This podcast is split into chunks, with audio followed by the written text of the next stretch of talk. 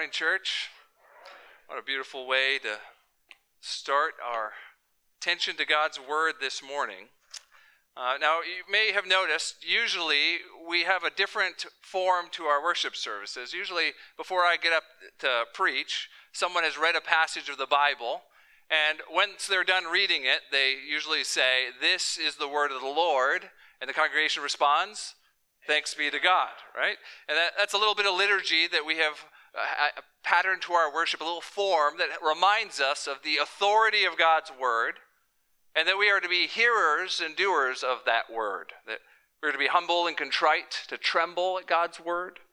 I hope all those things are true of us this morning. And yet, I've broken our pattern very intentionally. When we were planning this service, I intentionally made sure we did not have someone read scripture. We did not say those words. Because as been working through John's gospel, we have come to a passage, sometimes called the woman caught in adultery, the pericope adulterae, that I'm convinced is not original to John's gospel, and so that I do not believe is actually part of the Bible. So I can't stand up in front of you this morning and say, Thus saith the Lord, from a passage that we would read. Now, I realize I just raised a million questions in everyone's mind, so don't worry, we're going to deal with them. In fact, this morning I'm going to take this occasion for us to look at the reliability, the trustworthiness of God's Word with a special eye towards this beloved story about Jesus. I, I do think it's a true story about Jesus. I'll explain why. Even as I think as best we can tell, it is not original to John's gospel, but that does not undermine the truth that God's word is trustworthy and reliable and all that a Christian needs to live a life of godliness. So this morning, that's what we're going to turn our attention to. How you can know that the New Testament is reliable and how you can find grace and mercy in Jesus through that trustworthy word. Now, I realize I have bitten off quite a bit there. We're going to try and chew it together. So let's ask the Lord's blessing together. Let's open with a word of prayer. Father, there are many things in this life that are difficult to understand, even some things in your word that are difficult for us to understand. And yet, Father, you have given within your word all we need to know you and to know your will for us. Would you use this morning to build confidence in the firm foundation of your word within us? Would you give me clarity of speech to communicate how we got the Bible, why it's so reliable, and what it shows us about Jesus? When we leave this place more convinced than ever that we can know what you have said to us and that you are a good God for speaking to your people. Thank you for your good word and thank you for preserving it. We pray these things in Jesus' mighty name. Amen. If you grew up in a youth group, you probably know what a sword drill is. I was a youth pastor before I got called out here, and so I would pretty often do a sword drill. If you're not in the know, a sword drill is a game to see who can flip open to a particular verse in the Bible the fastest. So I would say sword drill, and everyone get their Bibles out. And by the way, I had to disqualify anyone that tried to use a phone or an iPad or something way too fast. You just type it in, it comes right up. Um, but you get all the paper Bibles, and then I would say, all right, uh, John 3.16, and whoever got it first would stand up and they'd read the verse, and they would prove that they are better at finding verses in the Bible than their friends. Well, one particular Sunday, I got up and I said, Sword drill. Everyone got ready. I said, Matthew 18 11. And all the pages were rustling. You could see their fingers moving at lightning speed. And this one junior hire pops up, and as they always do, they pop up before they've actually found it you know, and they're still searching. They're on the right page, but they're still searching for the verse. And so he's up there, he's searching, and he's searching, and He's searching. He goes, Something's wrong with my Bible. It's not there. Now, what he didn't know is I had set him up. You see, Matthew 18 11, along with a few other verses in the Bible, in modern translations is not included. And for very good reason, because as we have found manuscript evidence of the original uh, New Testament documents, we have grown in our understanding of what probably should be and what probably should not be there. Now, I intentionally picked a, a verse that's omitted to bring up an issue that many Christians haven't really thought about. How is it that you got the translation of the Bible you hold in your hands? And how can you know, is it really trustworthy? Well, if you take the time to study it, you can actually find there is an incredible amount of reliability. You, you should trust that you have all that God wanted you to have, that God truly has spoken to us and we can know what He says. And yet, there are many questions that need to be answered if someone is to come to that level of certainty and certainly to be able to fend off the attacks of secular scholars who would try to undermine your belief. There's a New Testament scholar by the name of Dan Wallace.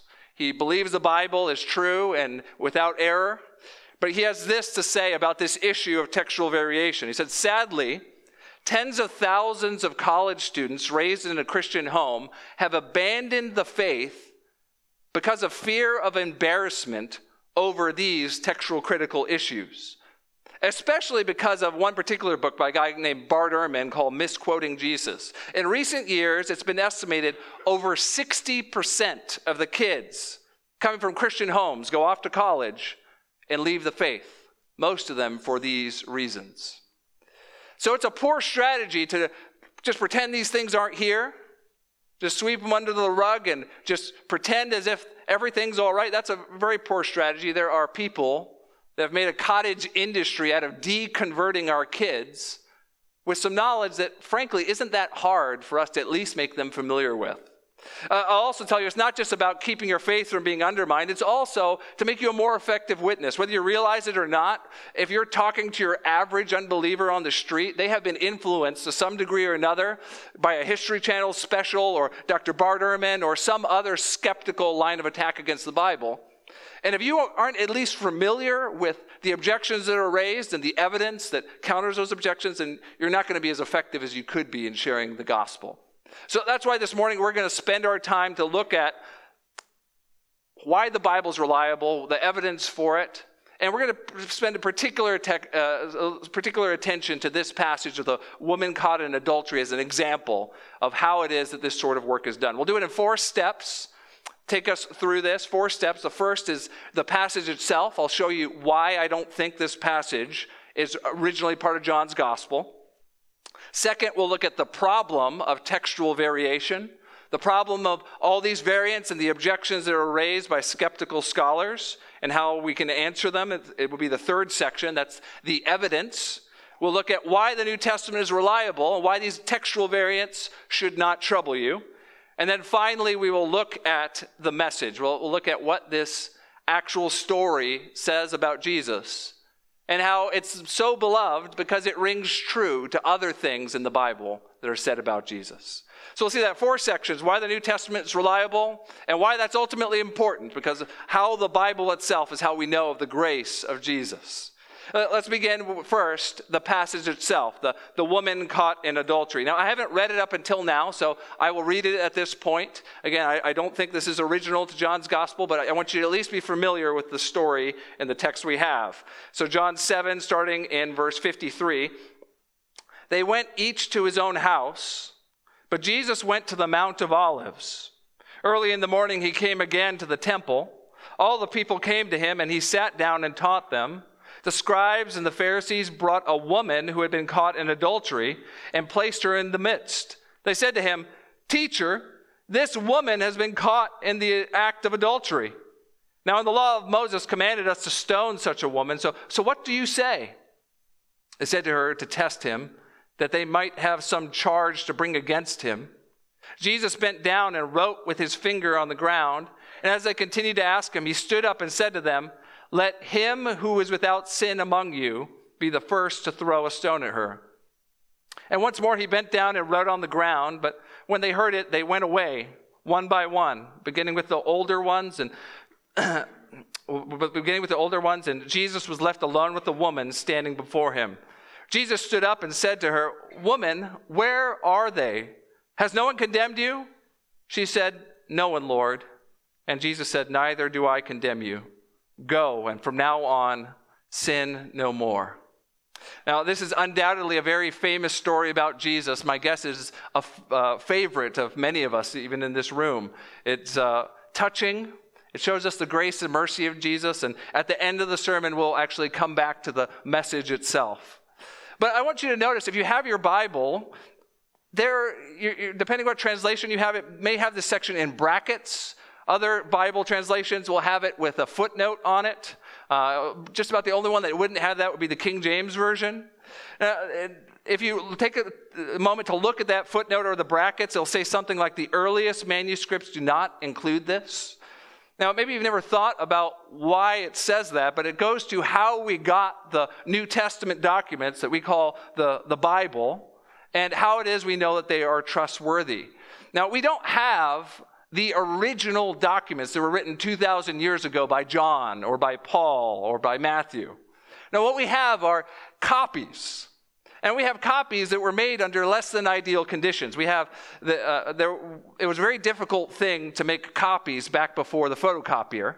Uh, you had to do everything by hand. It was very expensive and time consuming. Now, that's made even more difficult by the fact that the earliest Christians were on the margins of society. They didn't have much money.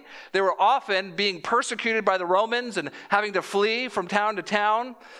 Very often they would have their carefully copied manuscripts burned when they were discovered by the authorities. Now, all this led to Christians spreading all over the known world at that point and bringing their Bibles or their parts of the Bible they had with them. Now, as a result, that, that we have all these different streams of copies that were made down through the ages that have been preserved for us in various places like Egypt and Turkey and Italy and uh, uh, places around the, the East. Now, we have taken those documents and we've tried to figure out what is the closest we can get to the originals of what was written. Uh, there's a whole discipline of scholarly study dedicated to this. It's called textual criticism. It's just the idea of we're going to look at the evidence in the actual text itself, as well as the external factors like these different copies from different places we have. And we're going to compare them to each other. And we're going to try and figure out what was originally supposed to be there. Now, it probably sounds complicated and boring. Uh, it, it is a little bit of both. Um, but it's something you can actually do. I used to do little exercises with my junior high students to demonstrate how textual criticism was done. And seventh and eighth graders can do this sort of work. Guys with PhDs absolutely can do this sort of work. Now, all of that to say, you do not have to be some godless PhD in an ivory tower to believe that there are variations in the New Testament documents. There are lots of people, very smart people, godly people, that believe that the Bible is the inerrant Word of God, that have studied this and have this as their area of study and realize that there are variations between these documents. There's decisions you have to make along the way. And when you look at what these people say, particularly about this passage, the overwhelming majority say the best evidence we have is that this should not be included. Now, I'm just going to give you a, a list of four scholars that I found helpful. I, I, found over a dozen of them just in my own study this week. Uh, Dr. D.A. Carson says despite the best efforts of some to prove that the narrative was originally part of John's gospel, the evidence is against them, and the modern English versions are right to rule it off. Dr. Dan Wallace has the pithiest way of saying it. He said, This section is my favorite verse that's not in the Bible. Bruce Metzger, he was the foremost textual critic in the world when he was alive. He said, The evidence for the non Johannine origin of the pericope of the adulteress is overwhelming. Andreas Kostenberger, he says, as is widely recognized, the status of the pericope of the adulterous woman is as uh, uh, uh in 753 to 811 as an original part of John's gospel is highly in doubt. And I could go on. Uh, the overwhelming number of people that are trained in this field say probably should not be in there. Now, I, I, won't go through all the reasons, but I'll give you some of the most compelling reasons that they have that have convinced me that it should not be there. Uh, the first that I think is the most convincing to me is the internal evidence. That is, if you look at the verse right before this section and the verse right after this section, and you were to read John's gospel as if this section were not there at all, it would flow perfectly. And if you've been with us as we've been studying John 7 through 8, there's this cycle where Jesus is talking to the Pharisees, and Jesus says something, they misunderstand him, Jesus clarifies, they get upset, and the cycle continues again and again. Well, that is exactly what's going on back in verse 52. It's the aftermath of these, this back and forth of Jesus and the Pharisees. Then if you go to verse 12 of chapter 8, again, Jesus spoke to them, saying, and it just picks up the cycle right again. It, it, actually, the, the story of the woman caught in adultery breaks the flow of John 7 and 8 when it's inserted in there. That's a, a good bit of internal evidence within the book itself. Now, in addition to that, there's external evidence.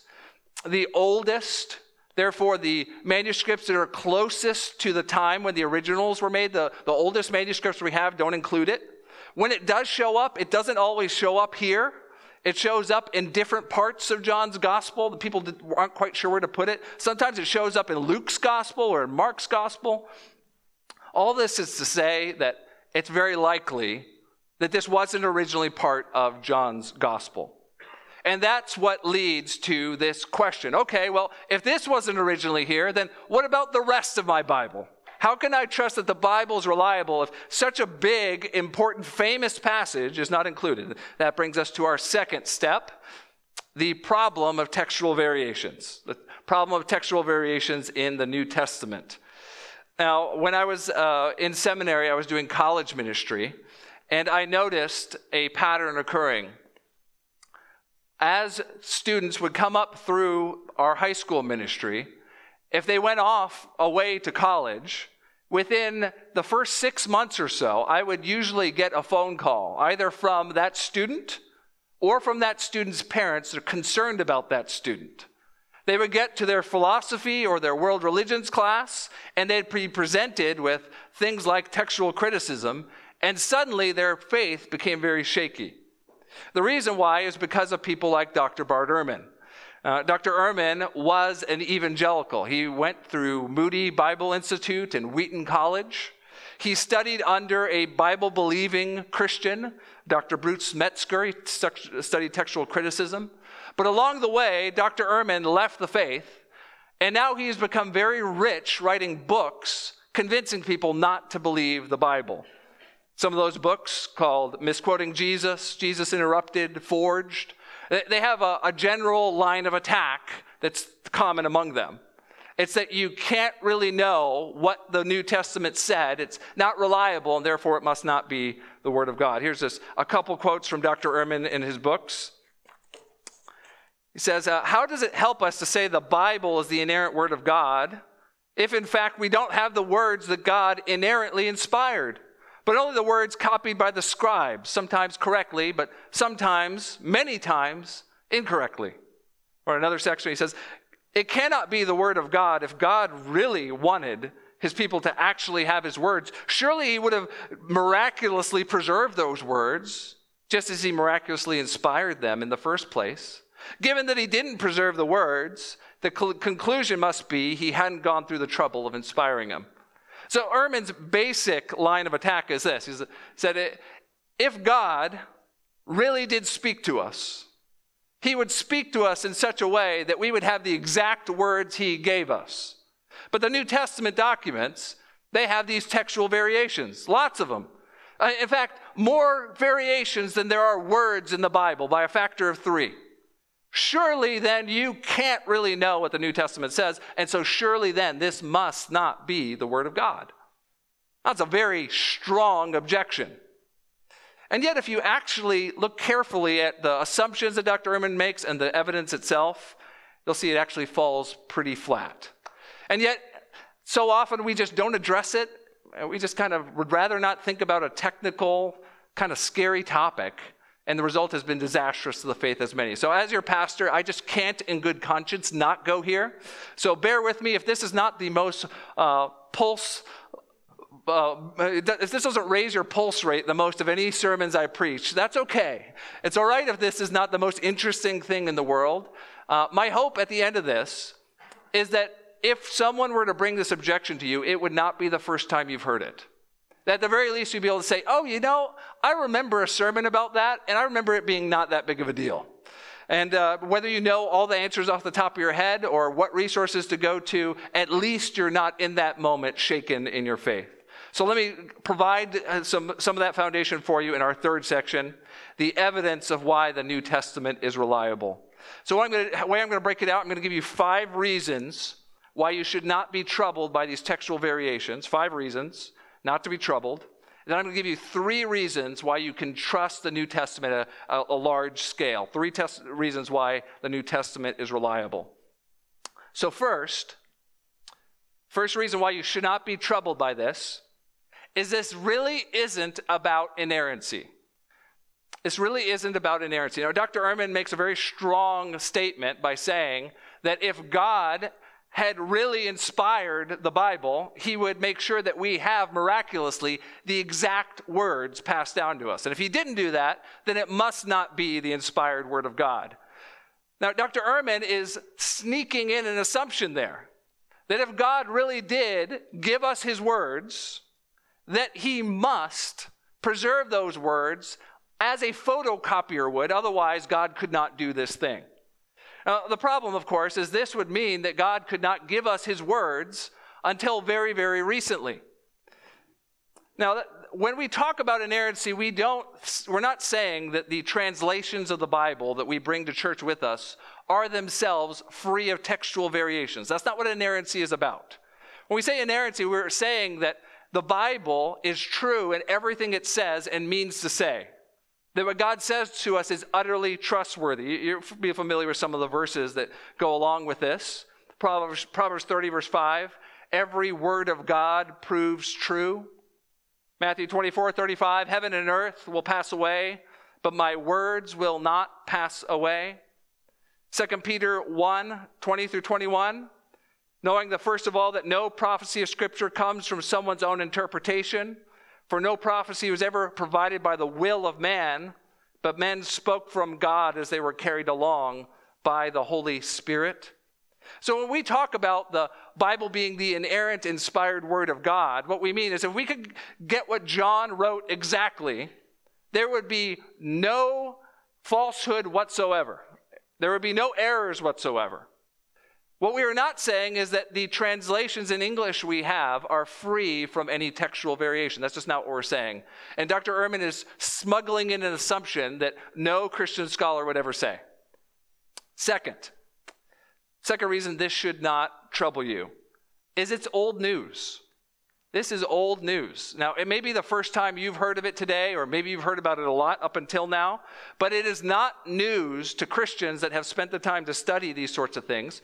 Christians have been doing the work of textual criticism as far back as there have been differing copies of God's word that were circulating around in the Christian community.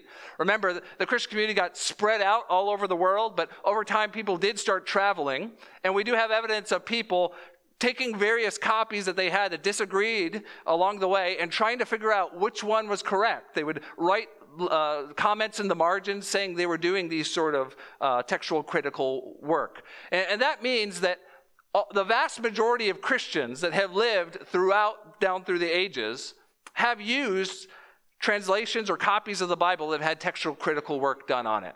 So whether we knew about it or not, it's not new. It's been going on since the beginning.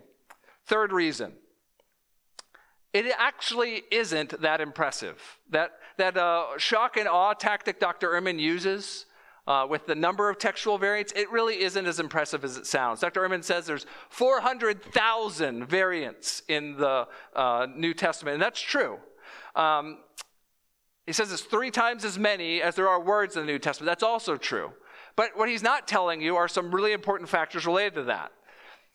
The more manuscripts or the more copies you have, by definition, the more variants you're going to get. That's not a bad thing. That's a good thing to have a lot of variants. That means you have lots and lots of copies to work from. Um, if you look at other books in the ancient world that we have less copies from, they have lower variant counts. But that means we have less certainty about what was actually said because we can't compare as many manuscripts to each other. Uh, the second thing is it's not really that, uh, most of them are not that impactful. Um, I'm holding in my hand a um, collection of the Greek New Testament that has textual critical data at the bottom. You won't be able to really see it, but uh, the, the bottom portion here lists out all the impactful variants that there are in the New Testament. The vast majority of variants are not that impactful. You can tell because of how small this book is, right? Um, the, the 90 odd percent of them have to do with things like spelling. When you didn't have standardized spelling back in the day, there would be all sorts of variations the way people spelled words, uh, word order, things like that. Um, very, very few of them deal with significant parts of the Bible, like what we have in front of us of John 8. Um, there are a few of those, but they're well known and they've been well thought through up to this point. So that 400,000 number sounds really big and, and scary. All it actually does is tell us we have a lot of copies to work from. That's actually a good thing.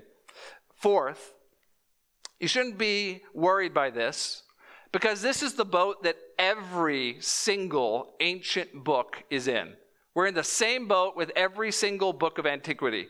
Until the printing press was invented and everything was done by hand, every single book we have copies of will have textual variants if we have more than one copy. It's just the way it works. Uh, whether it's Plato or Homer or Josephus, uh, people don't have such uh, questions about whether we can understand what those people wrote, even though we have way fewer copies and much less certainty about the original texts of those than we do of the New Testament. So, from a, just a basic historical perspective, the New Testament is in far better shape than any other book back before the 1500s. And fifth and finally, the reason not to be impressed by this is it doesn't change any major doctrine. Um, I, I, told you there are very few of these variants have to do with big sections of the Bible. More, even more importantly than that, when they do have to do with something that uh, we'd say is core, like in this case, we have someone that's being forgiven by Jesus. There are always other sections in the Bible that teach the same things. So, regardless of how you sort out the variants, you end up with the same doctrine being taught in the Bible. And you can see that based on the different translations you have. Whether you have a King James Version or an English Standard Version or a New American Standard, they all teach the same thing. They teach about the same Jesus and the need for us all to find salvation in Him. Okay, so uh, hopefully by now you're convinced the problem of textual variations shouldn't trouble you too much. Now, let me just give you three general reasons why you should find the New Testament to be reliable. The first is because the way the New Testament was transmitted to us, I, I call this decentralized transmission. Um, maybe you're familiar with a uh, work that came out a while back uh, called the Da Vinci Code by a guy named Dan Brown. Uh, he's not the only guy that does this, but sometimes people say, well, you can't really know what the Bible says because somewhere along the way, the Catholic Church or the Council of Nicaea, or there was some conspiracy where everyone grabbed up all the copies of the Bible and changed what it said to fit their agenda. Well, the way that the Bible was transmitted to us actually ensures that's impossible. Uh, remember, I told you about that persecution and how that spread believers all over the known world, even from the days of the Bible itself. The uh, beginning of James talks about the dispersion of believers all over the world. Now, what that ensured is that there was no way for people to go around and gather up all the copies of the Bible that had been spread out. People were separated by empires and wars and huge distances that were difficult to travel on foot. As a result, we have these different streams of copies that came down to us. You can think of it like a river that forks. That The, further and further down it goes, it, even though it came from the same source, it, the, the distance grows greater and greater between them. Now, that's a really good thing. This ensures that no one has been able to monkey with the text of the Bible. If they did, we can compare it with these other streams and figure it out very easily that something has gone amiss with one particular stream. Now, that's not the case with every religious text. If you're t- to talk with a Muslim uh, neighbor, their text of the Quran has a, a, a, an event that happened called the Uthmanic revision, where they ran into the same issue. The, the Quran started to get textual variations, and so what they did is they gathered up all the manuscripts this guy named Uthman decided on the one they were going to go with, and then they burned the rest of them. Now, pretty hard to show your work when you have burned your notes. Uh, we don't have that problem. At the New Testament, we can compare manuscripts from different streams of transmission all over the world, and that gives us a great deal of certainty that no one has messed with what we have. Uh, the second reason you should trust it is something called the tenacity of the text. It's just a fancy way of saying that as there, the New Testament was copied, each successive copy would get a little bigger instead of a little smaller. Now, the reason why that's a, a, a good thing, I'll explain in a second. The, the reason why it would grow is that the scribes were largely Christians. And no Christian wants to be the one that accidentally left off John 3:16, right? So if you're in doubt of whether a particular reading or sentence should be included or not, chances are, more often than not, the scribe would include the line rather than exclude it. And that meant with each generation of copying, the number of words, the size of the copies would grow. Now, as an illustration of why this is a good thing, Imagine you are going in your attic and you pull out an old puzzle box. And it says 500 pieces in this particular puzzle. You pull it out and you flip them all over, and as you set them up, you realize there are actually more pieces in this box than 500, right? Now, think for a second. Would you rather have some extra puzzle pieces that accidentally got mixed in to sort through, or would you rather have that box have too few puzzle pieces? You see, by having too many words, we're able to work through and compare and contrast and figure out which words were not original and get to the originals. If we have too few words, then we're just left in the dark to what it is that was actually missing. So, the way that the copies were made and the tendency of those copies to grow over time, it actually gives us incredible confidence that we're not missing anything. That it's all in there somewhere. We just need to do the work of figuring out what should be included and what shouldn't tenacity of the text. Third, I think this is the most powerful of all, is that the New Testament has stood the test of time. You realize that the vast majority of Christians that have ever lived have had less access to the Bible in less accurate forms, in a harder to understand translation, if they even had a translation in their own language. And yet people continue to be changed by the Word of God. They continue to walk with Christ, and they continue to demonstrate the transformation that God, God's Word has on a heart. We have never, no one has ever had access to more and more accurate translations of the Bible than an American Christian has. And so it's great irony that now more than ever we have doubt about whether we can actually know what the Bible says when we are more confident than ever in what the Bible says. Now, brothers and sisters, I hope you are not discouraged by all of this this morning. Um, you actually have an incredible, incredibly accurate uh, understanding of what God's word was, how it was given to us, and most importantly, you can really know that God has spoken to you through the very words of the New Testament.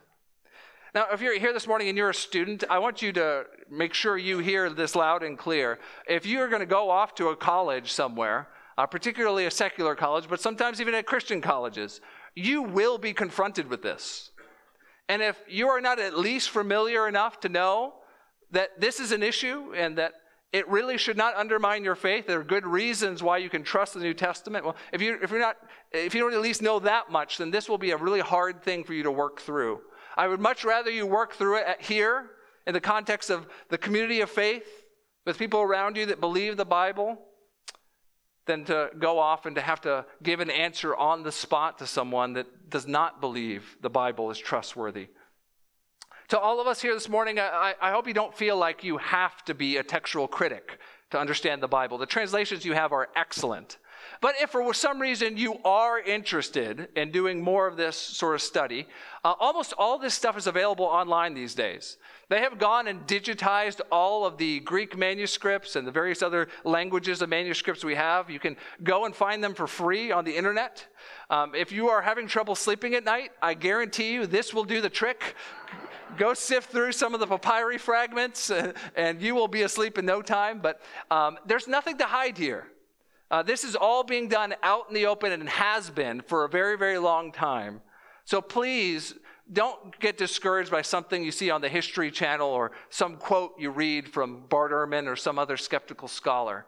Um, if you do have specific questions, come to ask me. I have lots of resources, books you could read, specific articles. Uh, I'll just point you to one. There's a, if you have an ESV study Bible, there's a two-page article in that that does a great job of laying out all these issues and gives a little more detail than I went into this morning.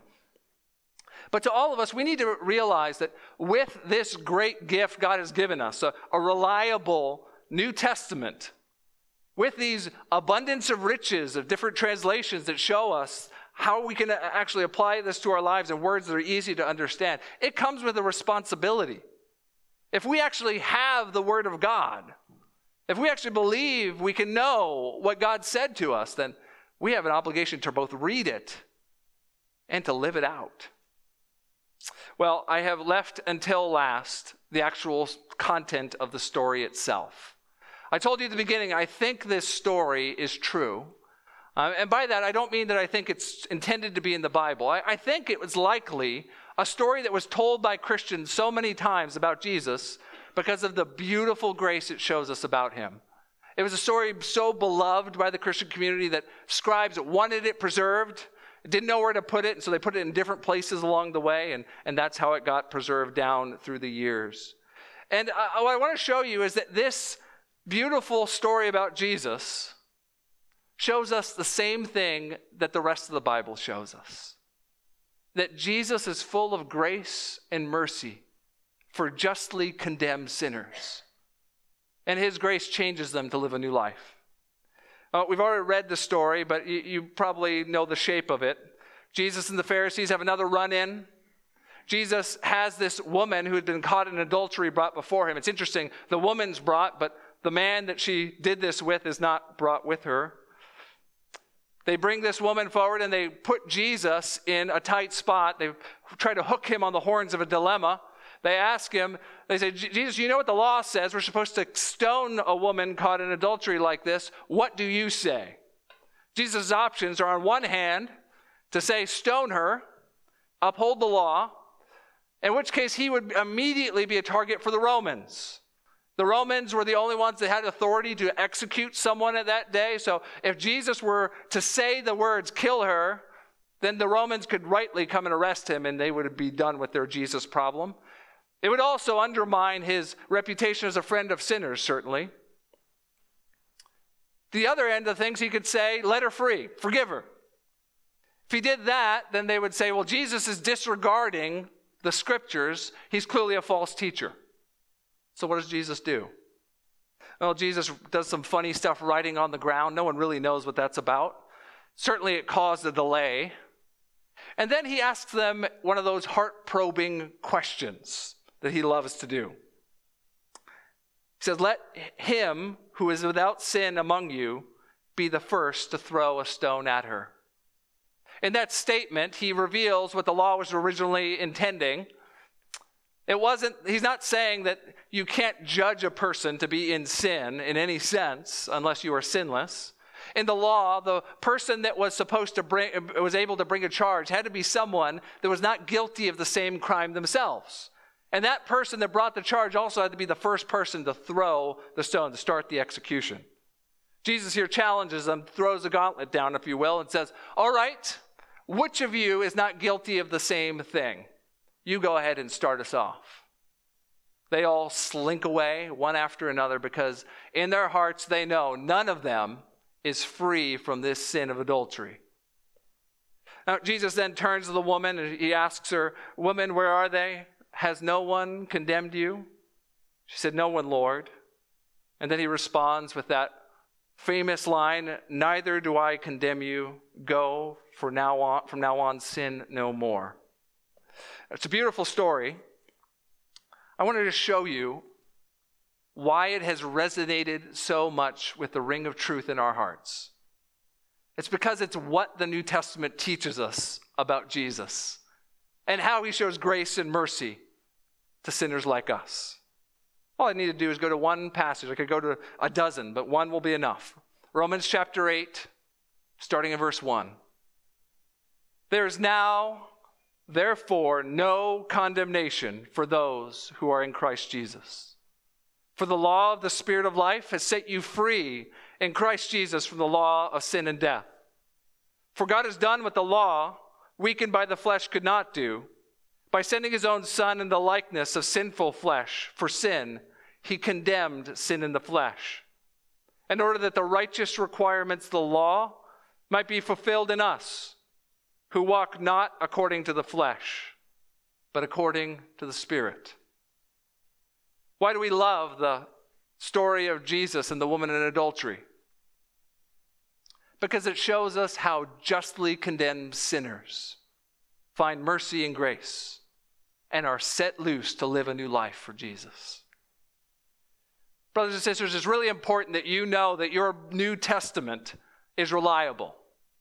Not just as an intellectual exercise, not just to win an argument, but because the New Testament is how you know of the mercy and grace of Jesus for sinners like us. Let's pray.